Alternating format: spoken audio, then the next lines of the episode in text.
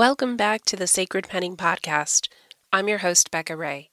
I'm a wife, mom, teacher, international best-selling author, and a transformative soul journaling practitioner.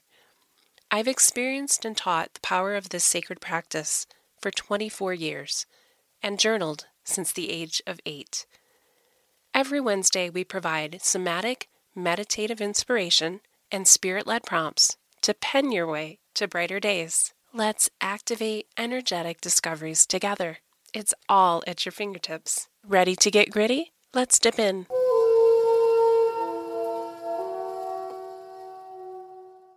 Welcome back to the Joyful Journaling Podcast. I'm your host, Becca Ray. Thank you so much for continuing to join us for what has been a summer sojourn, now turning into some autumn adventures. Today we are reading from chapter 7 from Embodying Joy, a Heart Journal, a memoir with journal space for body, mind, and spirit health. This is the memoir that I wrote during a difficult time during 2022 and released in January of 2023. The feedback has been incredible uh, with my offering, the free offering of the audiobook.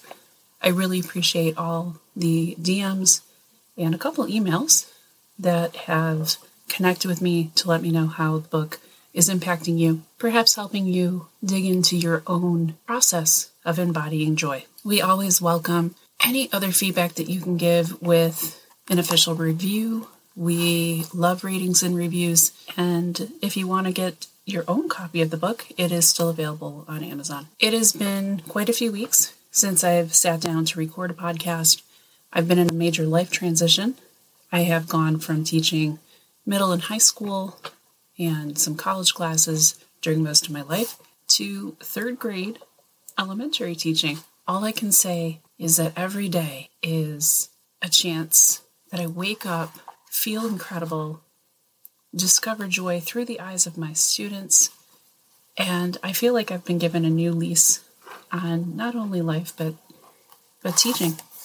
I am in a private school it is wonderful to be back in a private setting where I can express my faith and be completely myself with the students. I get paid to love children. It's it's kind of crazy.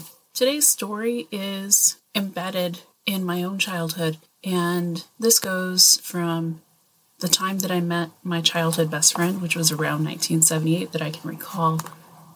And we're still friends till today. Uh, we just spoke a few weeks ago on the phone for well over an hour, and I am so blessed to say that I have some friends that have lasted a lifetime. Chapter 7. This is dedicated to you, Sherry. Chapter 7 Twins Imagined, Terry and Tina, 1978 to 2022. The little girl who lived around the corner from me seemed to have it all the best dresses, the cutest toys, the biggest pool, the nicest piano and fireplace right in her living room. We met because our parents were neighbors and back in the late 70s, early 80s neighborhood, parents were tight. Her mom collected all the neatest things, from Hummel figurines to dolls to fancy china and plates on the wall. She had the best peanut butter and fluff sandwiches, real grape Kool Aid, made with sugar and all.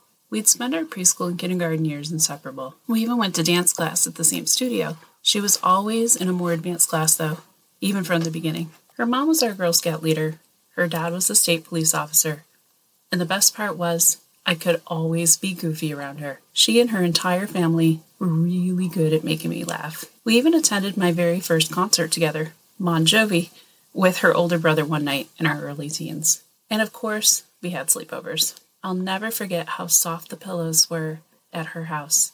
They had real down feather pillows, and you just sank into heavenly sleep, even after watching scary movies we weren't supposed to watch on HBO. Her home was my second home, the home of Cabbage Patch get togethers, strawberry shortcake smell offs, grease lightning sing alongs, and competitions in her underground pool. My favorite memories were often at her house.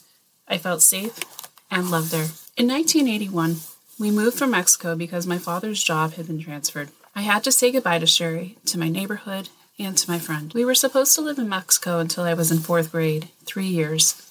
Yet when my mother became pregnant with my sister, all that changed.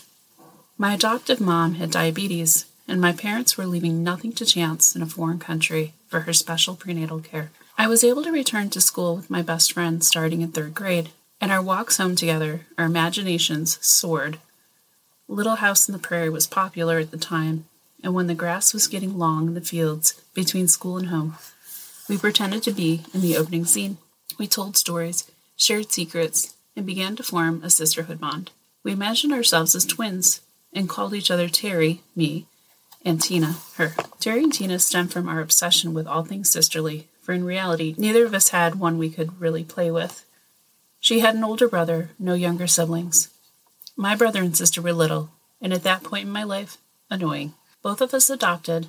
We longed to have a long lost sibling, and so, inspired by Escape from Witch Mountain, a movie from 1975, we too found our magical powers when we came together. Our powers were a little more practical than Tony and Tia's for the movie.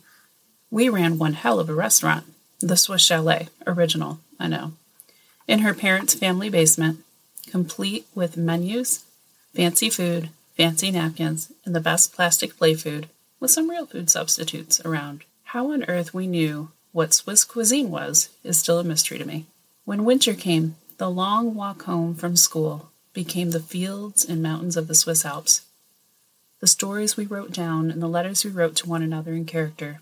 As twins, Terry and Tina were some of the fondest memories of my childhood. I believed in these sisters' dreams and adventures almost as much as I believed in magic as a little girl. As we grew older, the magic of the twins and the fake food began to fade, and our bond was tested as popularity, cliques, fashion choices, boys, and different sports became involved. As we finished sixth grade, our little Catholic school closed its middle school, and we were separated again. I attended the private school at a different parish across town, and she attended public school. Walking the prairies or climbing the mountains became distant memories, but somehow some of the letters we wrote to one another remained. Eventually, we would attend high school together, and although we would take very different friend and activity paths, we always stayed in touch. She read the scripture at my first wedding, and she was one of the first people I called to let her know I was pregnant with my son. When my adoptive mom passed away in 2019, she and her mom were the first people there for us. When we packed up my mom's house after she passed, and the new family was preparing to move in, her parents were some of the last people in my old childhood home. When I was sick and struggling this fall and winter, she was there, reaching out. Some bonds don't need to be imagined, but simply felt. Anytime she calls, I pick up and know we're right back there. Twins imagined, sisters always at heart. I read in her magazine this year, 2022, that, quote, according to new research, we make just 29 real friends in our lifetime, and only six of them last the distance, end quote. I'm blessed Sherry is one of my six. Let's take a moment to ground ourselves before we journal. Let's breathe in. Breathe out. Breathe in. Breathe out. Breathe in. Breathe out. Journal prompt 8. Think of someone you've known for most of your life. What memory do you hold dear that connects your heart spaces over time and some of life's most bumpy events? What bonds you to this person? For me, it was Sherry. Who is it for you? Write down an authentic adventure you once shared with this individual that somehow still completes your story, even today. Breathe in, breathe out. Breathe in, breathe out. Breathe in, breathe out. Be present. Be you. Right you. Right now. Let's take five minutes with Masood Taj's beautiful Unconditional Love track. And if you feel like extending your journaling, I do have a fun song, which is track number 11 from the original Grease motion picture soundtrack. You can add that to your journaling. This is a joyful story. Think about a friend that helped you complete your own joyful times. Joyful journaling to you. We'll see you in five.